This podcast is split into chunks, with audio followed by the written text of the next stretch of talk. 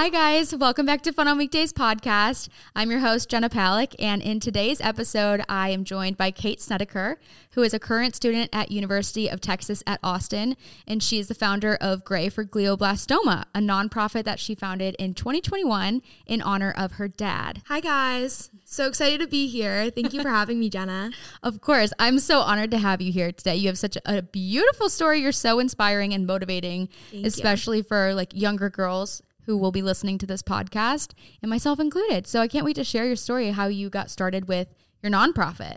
Yeah, thank you. I'm excited to share. All right, well, let's get right into it. So, Kate, tell us all about you. Where are you from? What are you studying in school? So, I am from the Washington, D.C. area um, in Bethesda, Maryland, and I grew up there. Um, and when I was starting to apply for colleges, I knew I wanted to be somewhere warm. Mm-hmm. Um, so, Texas was at the top of my list, and um, now I attend school here and I'm a junior and I'm studying youth and community studies and business, which is basically just kind of a social work degree um, focused on humanities and community and stuff like that with a little business on the side. Okay, so you're from Washington, D.C. You found yourself mm-hmm. here in Texas. Yeah. How have you transitioned so far being in school? It's been it's been pretty good. Um, it definitely was a big transition to begin with, especially because my freshman year was COVID year. Um, so it was definitely oh. weird. Um, but now I feel perfectly comfortable here, and I mean I love it. I the weather is unbeatable. There's so much to do. It's so fun. I mean, mm-hmm. same reasons you're still here. it's hard to leave. It really is. Where it else would we even want to go? Yeah. Yeah, I don't know. so you started school when I actually was graduating school. So we both had transitional phases in peak COVID 2020. Mm. So for me, I was graduating out of college and I was struggling with the fact of COVID of trying to find a job. Yeah. For you, you're starting college, struggling with COVID of not having in person classes. So how was it transitioning into college when you weren't going to class in person and majority of Austin was shut down. Yeah, it was super weird. I mean, I still I feel like I'm a sophomore because I just feel like that whole year I didn't I wasn't in college. I mean, I lived in an off-campus dorm apartment and that was nice cuz there weren't as many restrictions, but still you were meeting people in the hallways maybe. We weren't even allowed to sit at the dining hall. You had to take everything to go. And no in class no in class classes, in person classes, and um, there honestly just wasn't really anything going on around campus. We weren't going out. So it was definitely really, really weird. So, and even last year, a little bit, the beginning of the year was still just like a weird transition period, still. Mm-hmm. Um, especially like my sorority, too. We, we couldn't really go to the house or anything um, just because of all the restric- restrictions. But yeah, I'm so much better now and love Austin and yeah. Yeah, that honestly that sucks to think about yeah. starting college at that time because I would probably feel like majority of my college experience was kind of gypped almost. Yeah. And like, yeah. did you still have to pay the full price of tuition yeah. and everything? Yeah, that's fucked up. Yeah. yeah. that is so, that's insane to me. Yeah. That you're still paying the same price, but getting not even close to the same experience. No, not at all. And it was like also, again, the first year of COVID. So, like, mm-hmm. it's not like the teachers even really knew how to teach online versus like now I feel like I've taken a few online classes that are just like, oh. like hybrid or they're just like fully remote, but it's because like the learning can be done online versus classes that like I was taking like science classes online, like biology and chemistry online. Like, how am I supposed to learn science. Mm-hmm. That's a very virtually. experiential yeah. class. Yeah. So definitely weird. Yeah. Well, speaking on that too, just probably the quality of education that you were paying for too was probably not up to your expectation oh, as you no. would expect when you go into college and you think that you're going to be in a class with all these people and then it's online and like you said teachers were still trying to figure out how to even teach mm-hmm. so i can imagine how that probably set the tone for your like your college experience but it sounds like you still were able to get your feet on the ground keep yourself motivated and find ways to connect with your community make new friends and find like a home here in austin especially going to a school out of state yeah yeah definitely took a little time but we finally made it. That's good. So you're a junior right now. You're wrapping up your junior year and you're about to be a senior in like crazy. three months. So crazy. Is that so weird? Do you know what you're going to do after college? Um, I definitely want to stay in the, um, I guess like not necessarily nonprofit space, but I want to stay in like the community relations space, whether okay. that's for a nonprofit or an individual or a company. Um, I really like the hands-on person to person, mm-hmm. um, and just being in charge of like relations and stuff like that, um, and coming up with like the ideas on how to engage people and get donors involved and whatnot. Um, I definitely still want to be involved with my nonprofit, of course, and do stuff for Grey for glioblastoma, but um, I'm hoping to take a um, I'm hoping to get to a point where I don't have to do all of the unfun stuff so that I can, you know, do the stuff that I enjoy doing and I don't burn out. Yeah. Doing the unfun stuff is necessary, especially yeah. when you're starting any type of project, whether it's starting a nonprofit, starting a business, starting a new hobby. Like a lot of times you take that on on your own. And once you get to a certain point, when you realize you need help and you can bring other people in, you have the resources to be able to do that, mm-hmm. then you can kind of offload some of those things that maybe it's just unfun for you because it's not what you are super great at. Yeah. That's what I've recognized in myself is all right, there's some things that I'm not that good at. and that's why I hire people to bring yeah. them on. And I am so positive that Grey for glioblastoma will definitely be able to do that. that point. Yeah, as you continue to grow and share your message of your nonprofit and people learn more and more about it. You connect with more people. So I want to switch gears and talk all about grey for glioblastoma. Perfect. So, first of all, let's talk about what is glioblastoma. So, glioblastoma is a malignant brain tumor, um, which basically just means that it's an it's a cancerous um, tumor. So, um, some cancerous tumors have cures, some of them don't. And glioblastoma, unfortunately, does not have a cure um, or any treatments that extends life beyond um, the average prognosis, which is 14 to 16 months after diagnosis, which is kind of remarkable considering the generation we live in. Um, I mean, it's 2023 and we have AI now and and ChatGPT and um, self driving cars, kind of. And for some reason, like we still have this cancer type that um, the life expectancy has remained the same for the past 30 years. And um, there really is just no, the reason for that is there's no, there's a very minimal amount of awareness and spending that goes towards it. So it's not funded adequately um, in a way that matches how deadly the cancer is. Mm-hmm. And so we lose so many people from this cancer type. It's just so devastating. And do you know off the top of your head what the statistic is of about how many people are affected by glioblastoma? So every year, approximately 88,000 wow. people will be diagnosed. So okay. that's 88,000 diagnosed this year. So there are still people alive that were diagnosed last year and right. whatnot. So it's it's it I wouldn't say that it's as rare as people think it is mm-hmm. because um, that's people say, oh, it, not a lot of resources go towards it because it's rare. But there are a lot of other rare cancers that are funded, and um, it's not that rare.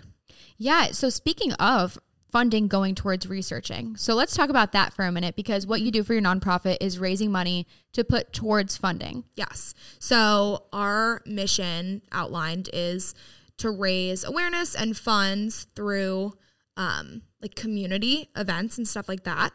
Um, because my background is in event planning.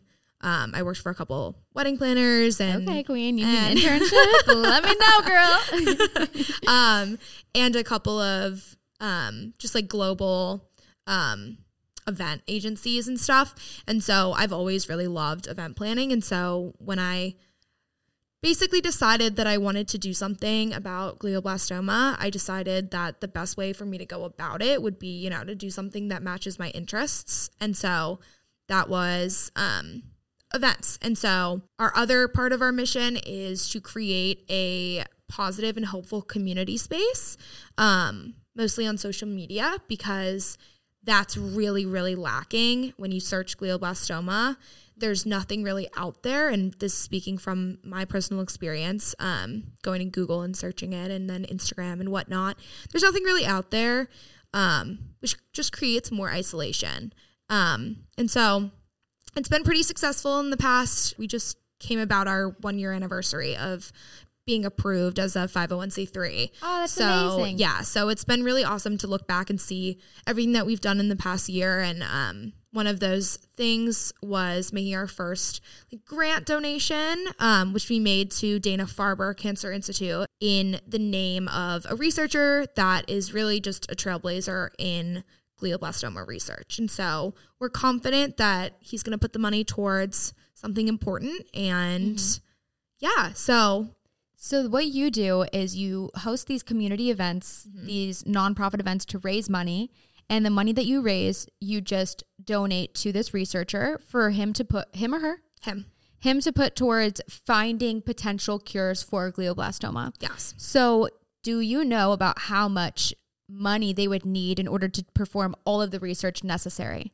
That's a really good question. So when I actually um, talked with the researcher, his name's Dr. Reardon, when I talked to him about our donation, he told us that in order to get grants from the government or get funded by pharmaceutical companies and actually put the research, the the baseline research and ideas into work, into a clinical trial, into lab research, there needs to be evidence that this this works. That we we conducted um, a lab, we conducted some research in the lab on mice or whatnot, and Gotcha. it, so they and need it a t- worked. they, they need a small test group.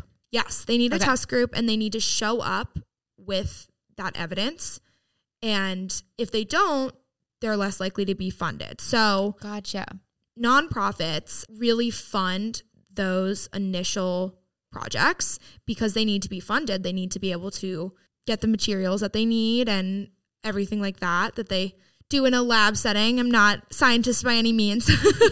and so I don't know what that exactly is, but they need um, money to do those things before they can even approach the bigger grants. And so if there's not money being raised um, that goes towards researchers in order to conduct the research, we'll never reach a bigger point. And Yeah. so it takes about $15,000 to fund a small experiment. So that is where our first donation went. Um, we plan to continue donating to cancer care facilities and researchers and such, um, dependent on. Um, we we try to make quarterly donations, so we are still figuring out where our next quarterly donation will be, but we definitely do want to be able to fund projects that we think will get us closer to a cure. Mm-hmm. Wow. Well, first of all, Queen, I'm so impressed by you. Thank You're you. like basically explaining to all of us listening how un- funding a nonprofit actually works from the backside. Because I mean, so often we see, oh, can you donate here? Can you come to this event? And how frequently do we actually know what that money is being put towards? Mm-hmm. Yeah. Not as frequently as I think a lot of us would hope. So knowing this from you is super helpful and I'm also just so impressed. So did you learn about this by literally just googling it? Like how did you learn how to even do this? Um, so it actually after my dad was diagnosed and I figured out that there was just this lack of awareness, which results in a lack of funding and um, research and all of that. Um, I knew that I wanted to do something. I, I have a very action based personality. Um, Love that about you though. Thank you. and so one of the things that like I knew that I wanted to do was find a way to raise more awareness. And so I kind of at the very beginning I didn't know what I wanted to do, but I knew I wanted to do something. And so I ended up deciding that I wanted to host an event. And so it started off of me just wanting to plan this event, a gala style event in DC, and inviting friends, family, and just spreading the word through social media and whatnot. And as I was planning it, I had family and friends and family friends come to me and just say, Hey, we think that you should make this a yearly event. We think that you can make this bigger than you can imagine. We think that you should apply to be a nonprofit. And at that point, I'm like, what what do you mean? You're like, I'm, I'm literally just a college old. student. like like they're like talking to me about a board of executives and I'm like, who do I even ask to be on a board? And all of these things, I'm like, what what do you mean I need to file with the IRS? What does that even mean? oh girl, don't like, get me started I need on the to IRS. apply. and so I basically thought about it for a while and I'm really happy that I made the decision to go forward with it. But I had a ton of help from all different sorts of people that supported me, supported my dad, supported the mission. And from there, I just, I mean, I'm still learning like every single day. And I still look for so many different opportunities to get involved with other nonprofits and volunteer so I can see how they structure events or they structure their donor relations and whatnot. And I'm currently taking a business law course on nonprofit law so okay. that I can also stay just up to date and, you know, head the organization. Yeah, educated educated founder. Yeah, yeah. You guys, if you didn't already know this, Mother's Day is May 14th, okay? Do not forget. Don't miss an opportunity to show your mom some appreciation for just how wonderful she is. I know it can be really hard to find a Mother's Day gift that is just as great as our moms, whether they are creative, they love interior design, they are into fashion. Maybe your mom is the entertainer of the family. She loves to host parties. She's really into fitness. Whatever your mom's passions, Macy's has the perfect gift to give her this Mother's Day. So I've alleviated the stress for you. You don't have to worry about what to get your mom this Mother's Day because I've created an entire gift guide for you. It's at Macy's.com forward slash FOW.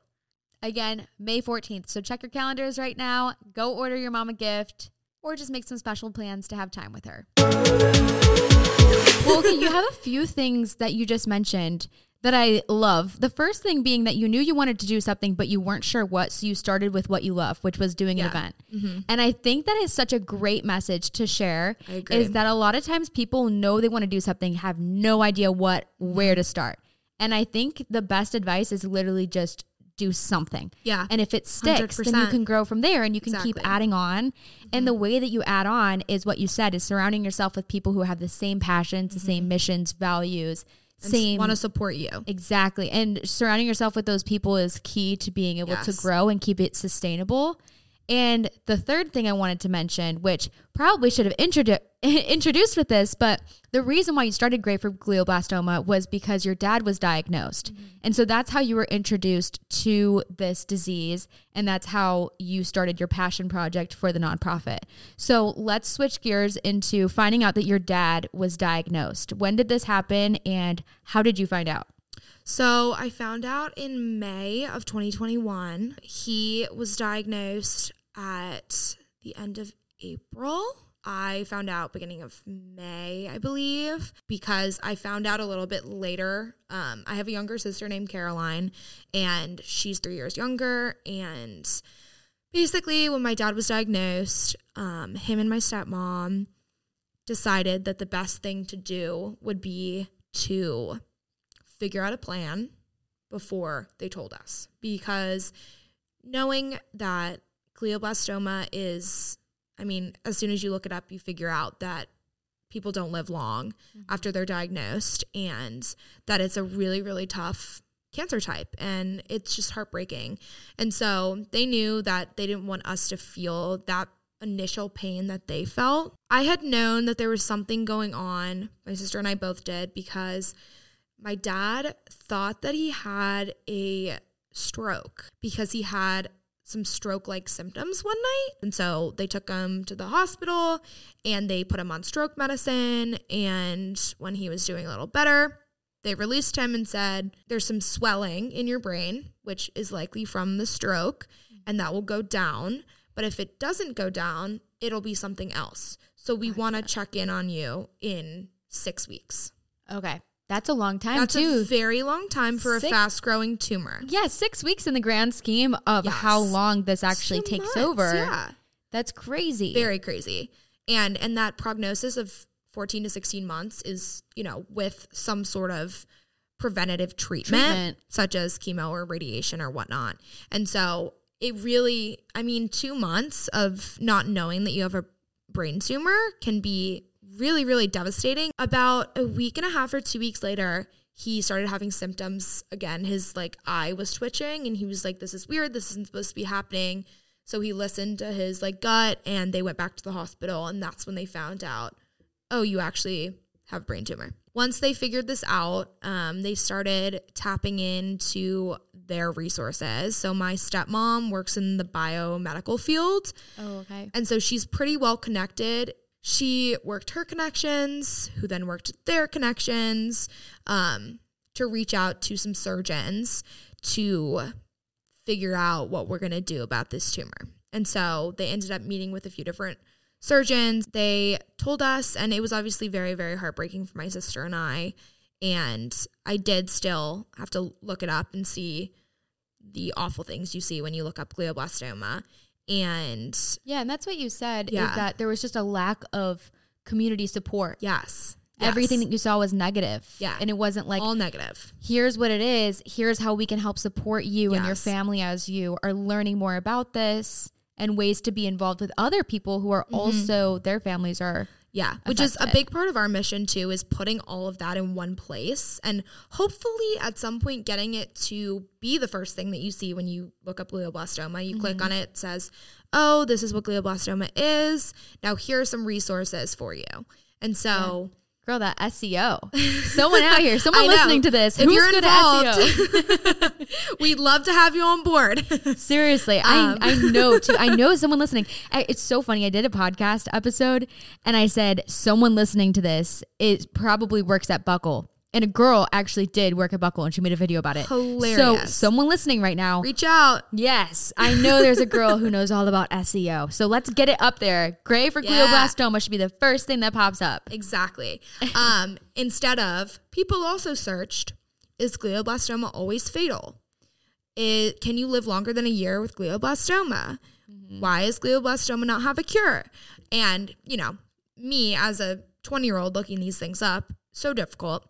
And so, and then flash forward to a few months later, I was trying to figure out, I'm a big therapy proponent, but I was like, therapy right now, not really helping. There's no fix for this. I don't really want to come to a therapy session one on one and talk about how we can make me feel better because there's honestly not much besides, you know, the daily stuff that you can do. And you mentioned too that you're a very actionable person. Yeah. So just speaking isn't really fulfilling that need to just act. Yeah. Yeah. So grey for glioblastoma was your way of Yes. okay, let's let's do something about it then. Mhm. Yes, 100%.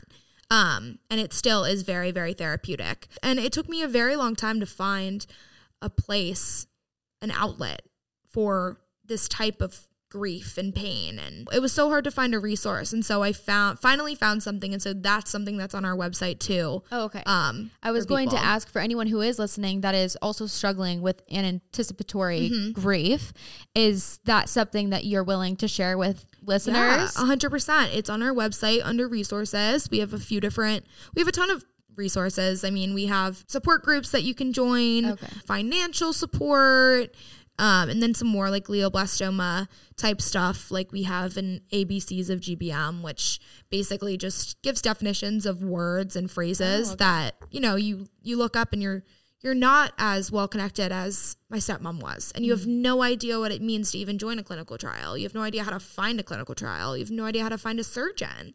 And so there's a ton of stuff on there just for you know bridging that gap of i don't know how to go about this. I don't know where to go. I don't know who to talk to. My parents decided to tell me um, and my sister they basically said we have these three options and we'd love for you guys to be involved in the conversations if you want to be. Within just a week or two we found a surgeon that we wanted to go with who actually was going to put my dad in a clinical trial too Do you think that, and this may be an invasive question, but do you think that your stepmom having resources and kind of like an in to the industry and connections already allowed your dad more of an opportunity to tackle 100%. Okay. hundred percent, which is also like why our resources page is so important because there are so many people that I mean live in the middle of nowhere where they don't even have a hospital within 2 hours away. We were super blessed and my dad was able to live for almost 2 years. He passed away just last month. And yeah. Oh my god, I'm so sorry. Thank you. Oh my gosh. yeah. oh.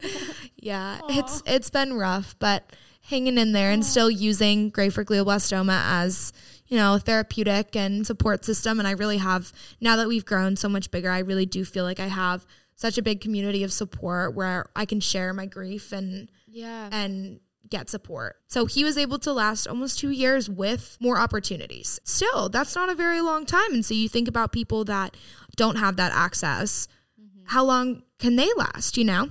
And so, yes, I think that he having those opportunities, having those connections to the medical world that we did were really impactful in his um in his ability to stay strong and try to beat the cancer the best that he could. Um, just a week later, he we went up to Boston. I went with my aunt went with and my stepmom, and um, he had his awake craniotomy surgery. So he basically it's this is the brain surgery to remove the tumor and they wake you up during it stop. after they open up your head and they wake you up and you have to talk with an entire team of people that are asking you questions like name the months of the year. Wiggle your toes. What's your last name? What's wait can you not feel that? So you're numbed and this is wild to me. I know. My dad did it twice. And I'm like, how how'd you do that? And it's crazy. He's like incredible. I have like my hand to my mouth right I now, know. just covering my mouth because I'm like, oh, this sounds so crazy. And, and when and when was this? This was this in was Boston. In, this was in Boston in May. Okay. Oh, so, of last year. Yes. Okay. Of two years ago. Oh, okay. Yeah. May 2021. Gotcha. And so he was awake had to be answering these questions and being talking to this this team. Because once you start taking out parts of the tumor sorry that it starts affecting different parts of your functions. Mm. and so they don't want to take out too much where it's impacting your quality of life.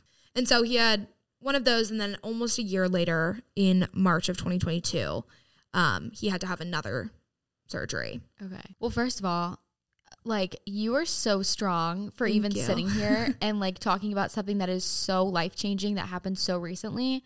So like I'm I'm so grateful Thank to have you. you here and so honored that you want to share something so personal with like thousands of people to listen to and be touched by your story and relate to you while you're also grieving. Like that is yeah. a lot for you to take on. So it is. It is. But I've also been grieving for two years. Yeah. And so let's talk about that for a second. Yeah. So you mentioned this before that like anticipatory grief, like when you found out about your dad being diagnosed with glioblastoma and you were 20 years old and you're in college and you're trying to be a normal teenager and you're in a sorority, you're trying to go to your classes and hang out with friends and do things, but in the back of your mind, like, was that ever restricting for you from actually being able to enjoy life when you have these, like, you know, thoughts of like how, you know what I mean? Yeah. I don't know the correct yeah. word I'm looking for. But yeah, I mean, anticipatory grief is definitely very different. I've experienced grief um, pretty close. I had a friend commit suicide when I was in high school. And so that was you know, post grief, um, which is what grief usually is. Um, and so this grief is very, very different because the person's still there and you're slowly, you're slowly starting to lose the person that you knew to begin with. Because I would say my dad was never the same after his first surgery. At the end, wasn't necessarily the dad that I knew two years ago, but was still my dad. Um, and so you're you're grieving that, the things that you've already lost in the person, but you're also grieving the future of your life without the person. You really are going through all the emotions of grief, all the different stages of grief before you're before you lose someone. Did you feel that you ever felt any type of I don't know if resentment is the right type of word, but when you say that you felt like your you know what's going on in your life is a lot bigger than the typical yeah. problems of like oh, he didn't text me back or like we're fighting yeah. or yeah. there's friend cattiness. Yeah. Did you ever feel resentment towards your friends almost for not feeling the pain that you felt? 100%. Um last year in the fall semester when I was at school and even that summer when I was home, I did not enjoy going out. I did not enjoy like being in group settings. I didn't enjoy drinking. I didn't enjoy partying because it just felt like I felt like not that there's like more important things in the world, but I felt that like I didn't want to be surrounded by people like making small talk or um, with people that like didn't have a you know like didn't have a care in the world like just having a fun night out.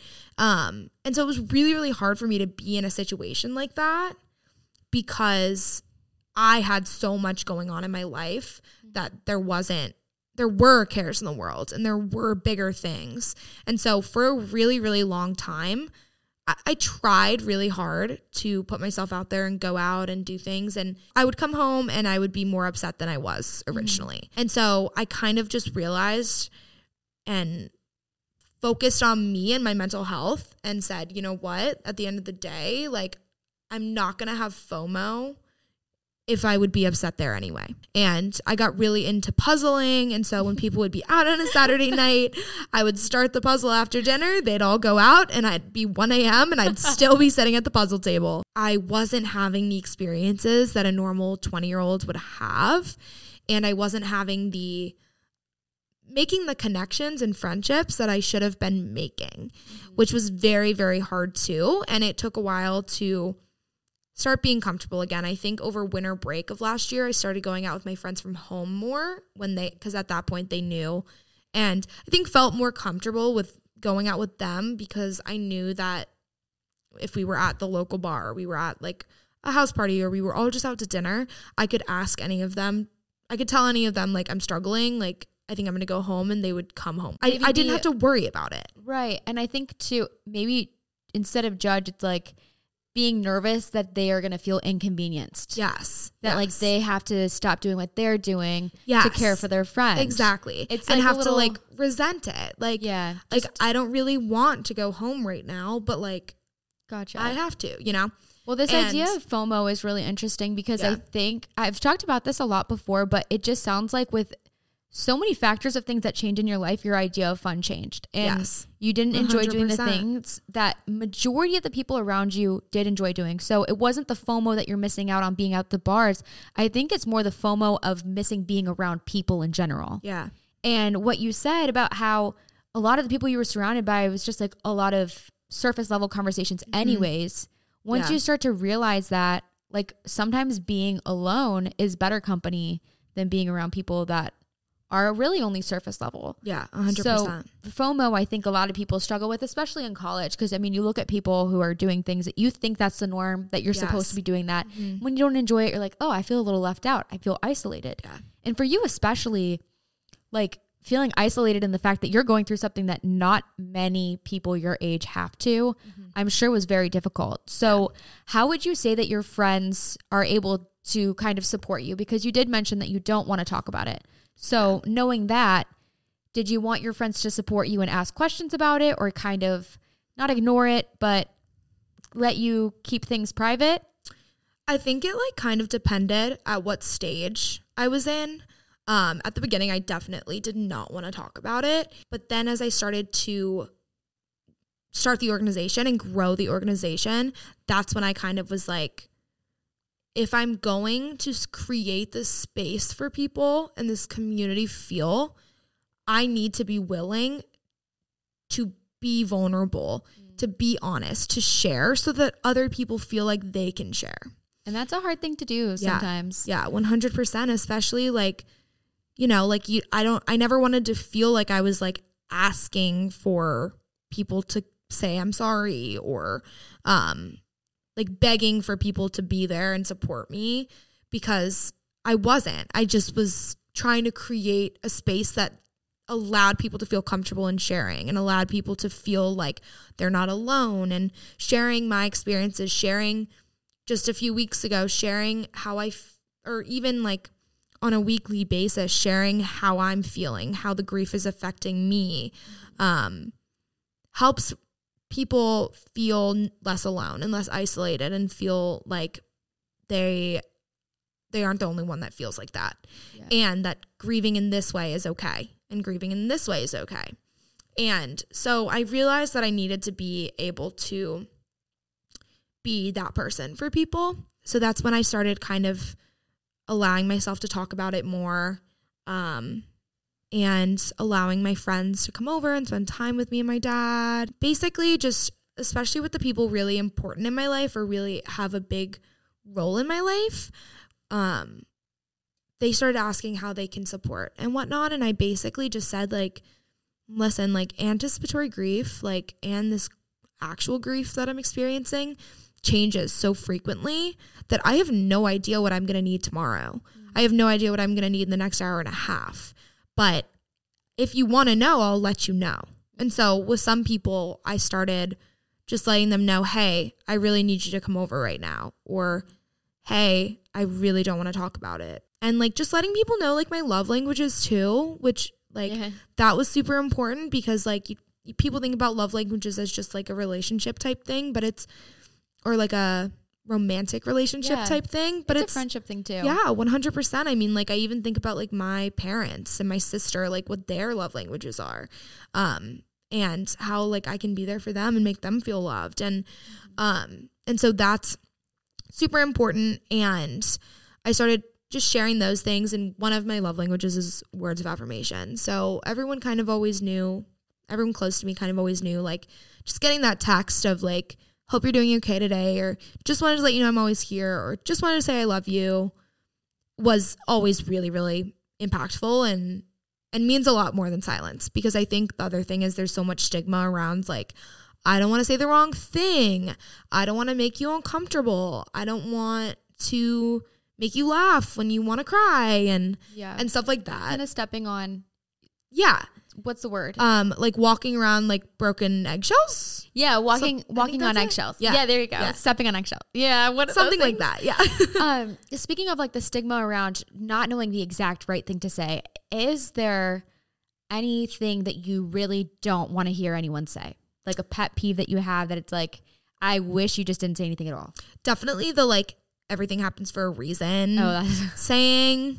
Yeah, that's like because like sure at the end of the day like people say I'm sure there's there's a there's like a there is like in life like maybe like a purpose for everything. And like now that my dad was diagnosed like I have found my calling and my right. space. And but that doesn't mean that there's necessarily a reason for it. And I don't really want to think about mm-hmm. what the reason is for my dad being diagnosed with this cancer type. And so that's also something you say when it's like you didn't get the sorority house you wanted. It's like, oh, everything happens for a reason. Yeah, like it's yeah, fine. Yeah. Like yeah, okay, exactly. well that's completely different. Things. Exactly. The other thing that's been really, really helpful is that like a lot of the time I don't I don't have the energy to actually like respond. Yeah and people still if I haven't responded to them that week, they still text me the following week and say, Hope you're doing well. Or someone will say, No pressure to respond. You don't need to respond. I know that you're,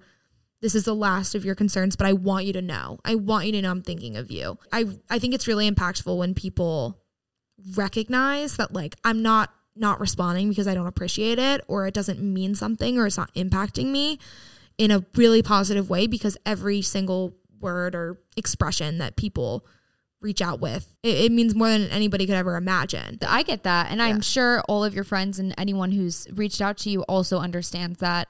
Um, although they may not understand how you're feeling and what you're mm-hmm. going through, I'm sure they can at least understand that. Yeah. So you mentioned that you've been getting a little bit more vulnerable and sharing how you're feeling and how you are acclimating uh, mm-hmm.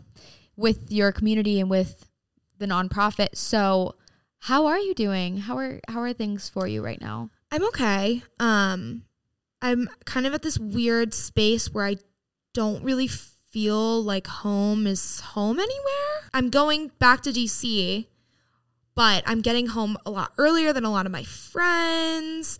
And my dad's no longer there, and my mom's in Mississippi, and all my stuff is here. And so yeah. it's just this really weird in between of like, where's home? Mm-hmm. Because my mom is home, where my stuff is is home, where I grew up is home, where my friends are is home. Yeah. But those are all in different places.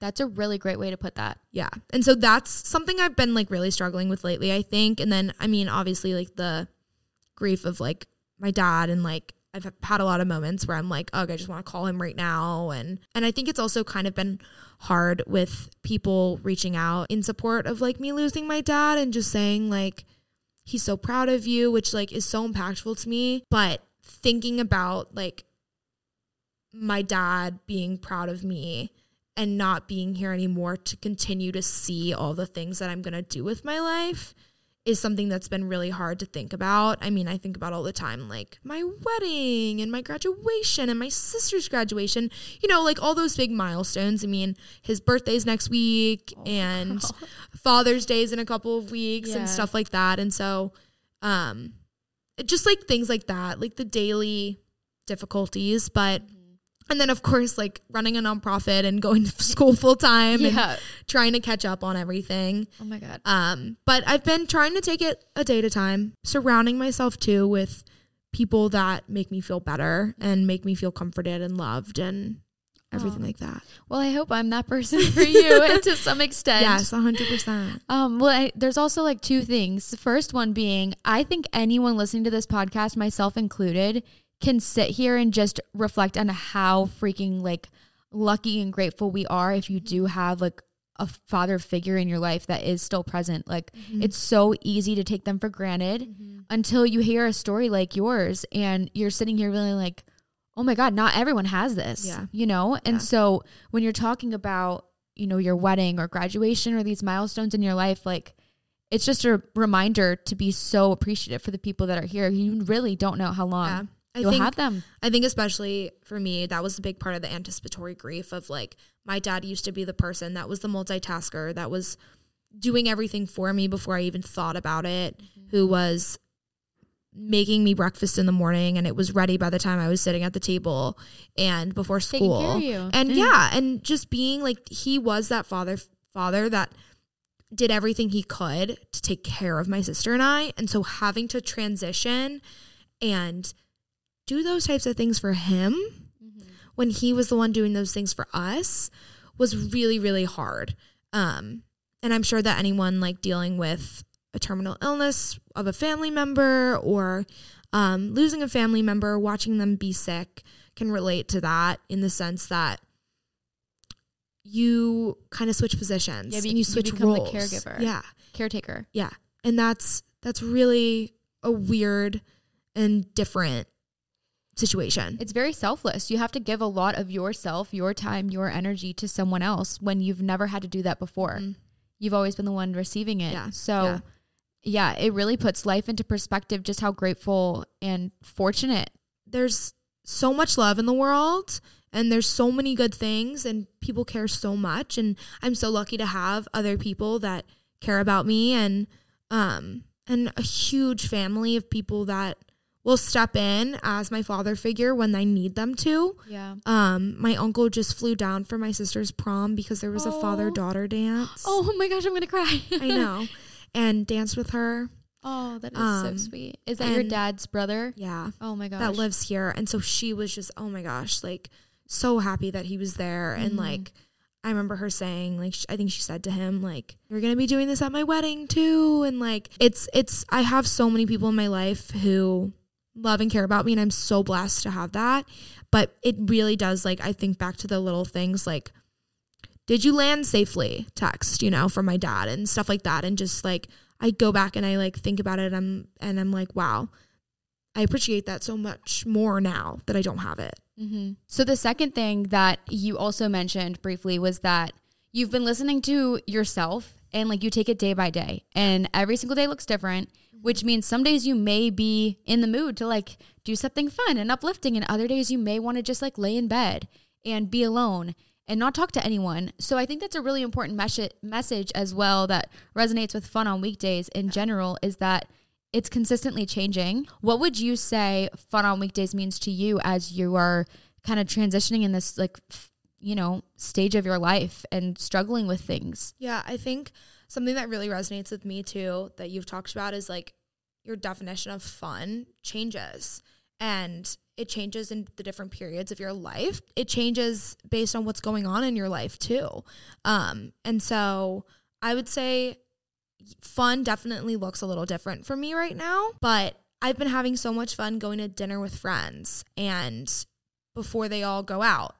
And then I'll go home mm-hmm. and take care of myself and do whatever it is that I feel like doing, watching a movie or calling a friend or whatever. Again, like listening to myself and taking everything one step at a time and just it's still it's still so important to be able to be involved in a social aspect. It's super good for like my mental health. And so just kind of reconstructing what fun looks like for me right now. Mm-hmm. Without the guilt or without the yeah, FOMO or without 100%. any of the pressure. Yeah. Yeah, yeah, that's a really great way to put it. And I think that's a fantastic message to kind of leave that conversation on. Uh-huh. And again, I'm just so I'm so appreciative that you're willing to share all of this with us. Um, so I want to end things on like a more uplifting note and talk about what you are doing currently with Grey for glioblastoma. So a lot of you listening may have seen a video of someone under the name of Alix Earle, send Kate this giant freaking box of PR. And so when you're planning these events for Grey for glioblastoma, you said one of the things you do is accept PR from like influencers that's unused and you sell it at events in like auctions or raffle baskets and stuff. And you use some of that income. Well, not some of it. You use that income or revenue, whatever the word is, and you donate that towards these tests.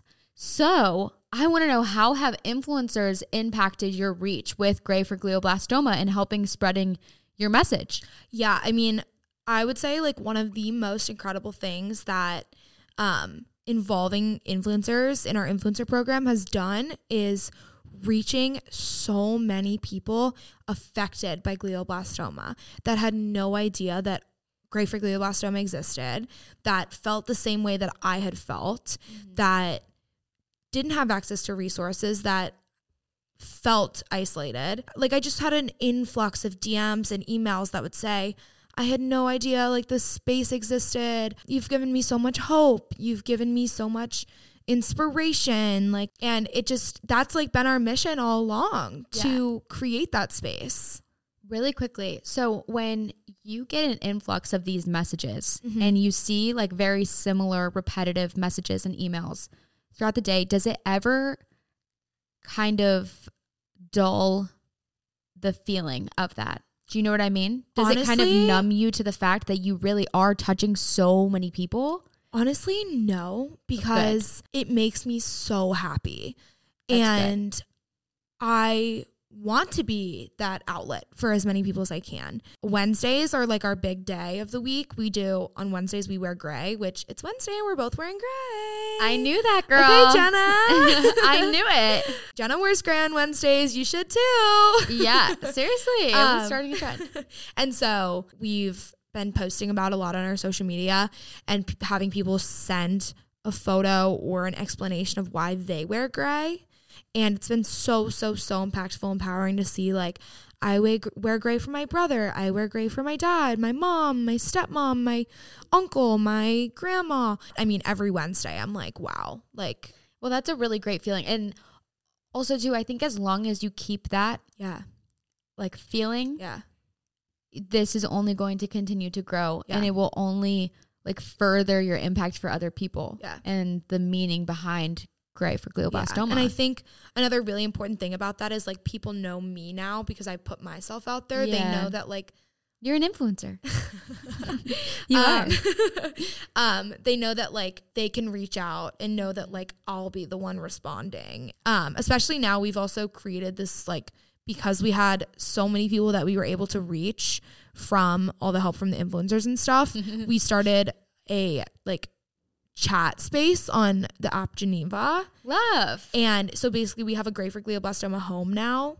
and we have a bunch of rooms that are broken up between like area supporters, which is like you can find people from your city and you can meet them for coffee Oh, or so you can um like talk about doing a fundraising event together because a lot of other people finds like a lot of therapy in action. And then there's a group by like how you're affected by glioblastoma. So it's like caregiver discussion, child of patient discussing. Having this this space for people to chat has been really really empowering too because then it's not just people coming to me it's it's all these people in a chat mm-hmm. communicating amongst each other and like I'm involved in that chat too. So that's been the most empowering thing about the whole influencer thing. But on top of that, I mean, now that Alix kind of launched our whole program, um, which was so incredible and she's just amazing. She's really what everyone says she is, like the nicest, most um like real person. How um did, how did that happen, by the way? Did you just message her and I have like a mutual connection with her. gotcha? And so I had asked him to like relay information and then it ended up I ended up just relaying it to her through her like phone number. She was like super super down to like do anything I needed. Still is. I mean, I saw her when I was in Florida. Um she invited me to her like big like amino Did launch party. I did. How was it? It was good and I got to meet some other influencers that are like part of our program already. Oh, that's so Um, awesome. yeah, I got to meet like five of them, and so it was a lot of Oh fun. God, and who else is involved? um, I met Courtney Cahoon, Okay. um, Bri- uh, Brooke Melnay, Brooklyn. Um, I met Shannon St. Clair, Sandra, and Alix. And so there's a ton of other people involved. Um, Ellie Thumann is super, super involved because she actually has a connection to glioblastoma. Oh, okay. A bunch of the New York influencers, Eli Rallo, um, Love Eli. Audrey Peters. Um, and so it's just been really, really incredible that since she's like basically launched our program, that other influencers have gotten involved. And I mean, we've kind of become like kind of a household name now. I mean, people talk about like, oh, that's the charity that Alix donates to. Or like, I'll introduce myself to someone and I'll say Grey for glioblastoma and they'll know what it is, which is mm-hmm. like crazy because before glioblastoma was part of my life, I'd never heard of it. And so the fact that it's kind of becoming this household name is also super important for awareness. It's just going to help us lower our costs and increase our profits by having um, people donate the stuff that we normally would have to buy or um, just donating like really nice items that we can't normally get like brands to donate Yeah. and then Is- people will raffle i mean auction on it and then we can raise money from that Is it insane? I feel like this would piss me off. Like, is it frustrating to reach out to brands and they say like, "Oh, I'm sorry, like we can't donate right now," and then you see an Yeah. influencer get a box and it's like every single shade of every Yeah, single size. that's like that's what started the influencer program because i got stuck on pr haul tiktok because you're like, "Oh my god, you can't give me this, but you can give them 10. and you can send them to across the country Yeah. and pay for their hotel and their flights and whatnot. Um, and so that's what started to like, like of course I loved like being on PR Haul TikTok. It was so interesting and like so fun to watch. But then at one point I started getting like frustrated, and I was like, I reached out to that brand and they told me no. And so Yeah. that's basically where the influencer program got started from because I was like, you know what, like. There's no way these influencers use all these things. No. I'll just reach out to them. It's absurd. Like the PR industry in itself, I feel like it existed before TikTok. Oh yeah. It was like all over YouTube. You know, you Uh-huh. can see it in like OG Instagram bloggers. Like, it existed. Yeah. But I feel like TikTok opened this new outlet for normal everyday Yeah. people to like start accumulating a following. And at first it's like, oh, this small business wants to send you a sweatshirt. Yeah. And then it's like, oh, this like really big company wants to send you their entire collection of their entire makeup Inside of a mini fridge. Yes, it's so fucking Yeah. absurd. Yeah. I literally have a locker in my closet right now because and this is the craziest thing to me is that like PR has become almost the cheapest way for brands Yes. to try and get content Yeah. from creators without actually just paying them. Yeah, yeah. So in their mind they're like, "Oh, we can put as much stuff in here, we can make it as big, as elaborate as Maybe possible." she'll like something. and they assume that like the likelihood that they'll post it is higher. Yeah. Personally, for me, I don't want to post it because I'm like, this is so I didn't ask for unnecessary. Yeah. My followers are not going to like this. They're just going to think it's excessive and it's wasteful. And you get to a point where you're like, it is. And at first, Yeah. it's so exciting because you're getting it. Yes. And I'm so grateful for it. Yeah. But like, I had the exact same feeling about it. Yeah. Where I'm like, this is just not necessary. I, I agreed to get like your new seltzer. Why is it showing up in a in a legit Yeah. full size locker Yeah. with a ski coat that's personalized to me that I'm never gonna wear? Yeah. Like, you look, you know, it's just like Yeah. it's I, too I much. do get sent my fair share of like personalized items that yeah, are not my name. And I'm like, I don't know there's to do not much to do with it. But um It is a great opportunity though. Like. I recognize there's just there's way too much. yeah. And so I started collecting that. And last year I did my first nonprofit event where I was like, okay, let me just sell all of this mm-hmm. stuff and all of the clothes that I get that don't fit or the products that are just like not my color or I don't need it or there's too many. And then I donate that money to a nonprofit. Yeah. Yeah. And so that's like literally exactly what y'all do for the baskets and stuff. Mm-hmm. And now that you have all of these influencers being a part of it, have there been any influencers you've reached out to that they've like ignored you or said no or anything that have made you kind of look at them a little differently? Yeah, like I'll give them a benefit of the doubt and maybe they do like donate it somewhere like locally or um they missed my email and just don't see everybody's comments. But like it does like kind of rub me the wrong way. Like it just makes me like not necessarily like want to like like their Support them as a creator. yeah No, because like that. you could just at least like respond and say like hey like I I donate elsewhere. It's a little off putting. I understand Yeah. that.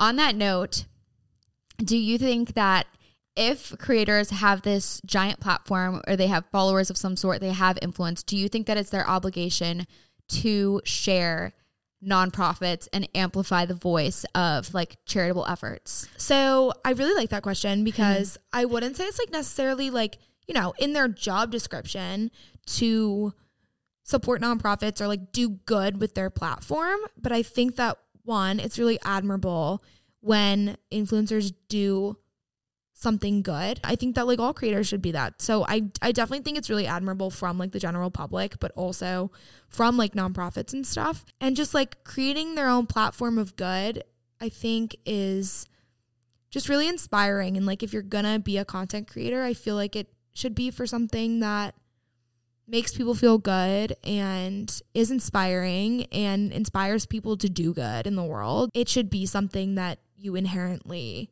want to use your platform for. Mm-hmm. I mean, I think everyone in the world has at least one social cause that you are Yeah. more passionate about than others. And I think when you create a platform that people listen to you and what you say is Mhm. important, then you like have an opportunity to share that.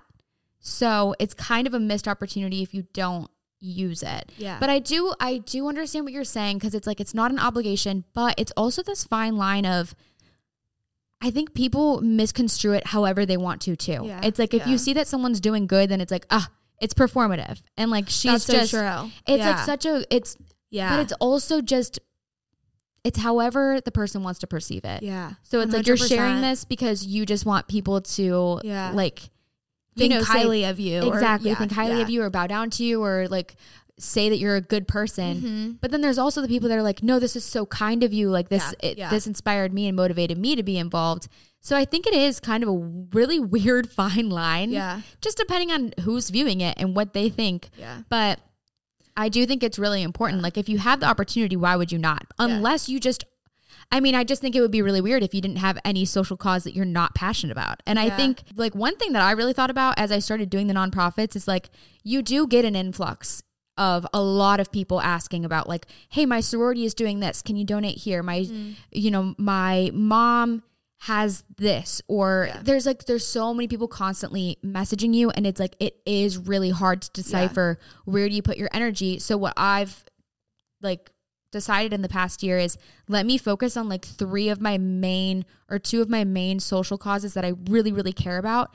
And if these things fall within these two social causes mm-hmm. then like absolutely. Yeah. and that then is like true to you as a creator and helping amplify the things that you care about the mm-hmm. most while also like still giving back. Yeah. because there is a point where you do you can feel like a billboard almost where Yeah. people want to just use Yeah. you to I can see that. advertise you know your own thing and so i think just deciphering the things that you really care about like Yeah. it shouldn't be a question of whether you want to share it or not you should just do it because you care about it Yeah. so yeah.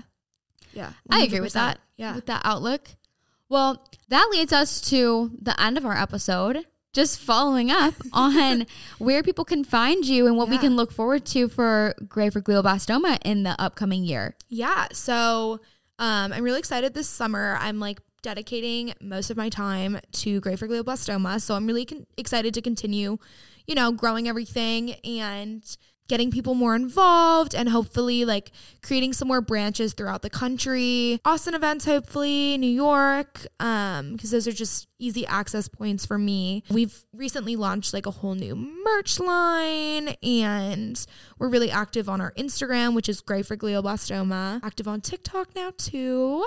Um, and yeah, I mean, we're always hosting like we do year round fundraising, and we actually just launched a new thing that's um like reoccurring donations, which you can do for as low as like five dollars a month. We are actually going to be hosting in May an online silent auction. oh So that should be pretty exciting. Um, we have a lot of good items and stuff because May is Brain Cancer Awareness Month. And so we have a few other really exciting things coming in May. Um, and there's always room for volunteers and help in literally every single aspect Every of aspect. life. Looking for people to be involved in however way they want to be and just wearing gray on Wednesdays is our big thing. Gotcha, girl. Grey for glioblastoma on Wednesdays. I will include all of the um, information to find Kate, to find her website, and everything in the episode description and to follow along with everything she's doing. And if you live in Austin, keep an eye out. We are doing a back to school, like little community kind of market, I would say, in the fall. So if you're a UT student or you live in Austin, we're working on that. We were going to do it in the spring, but uh, like you said, there's so many things So going, much on, going on. And uh, we I want it to be like huge. So it's going to be. Keep an eye out for that. We'll share more Mark your details in the calendars summer. sometime in the fall. Sometime in the fall, back to school season. Well, thank you so much, Kate, for being on the podcast. Thank you so much for always, having me. always a pleasure to t- sit and chat with you. And again, thank you so much for being vulnerable and sharing so much of your personal life with thousands of people to listen to. Of course. All right, you guys, I'll talk to the rest of you next Tuesday. Bye.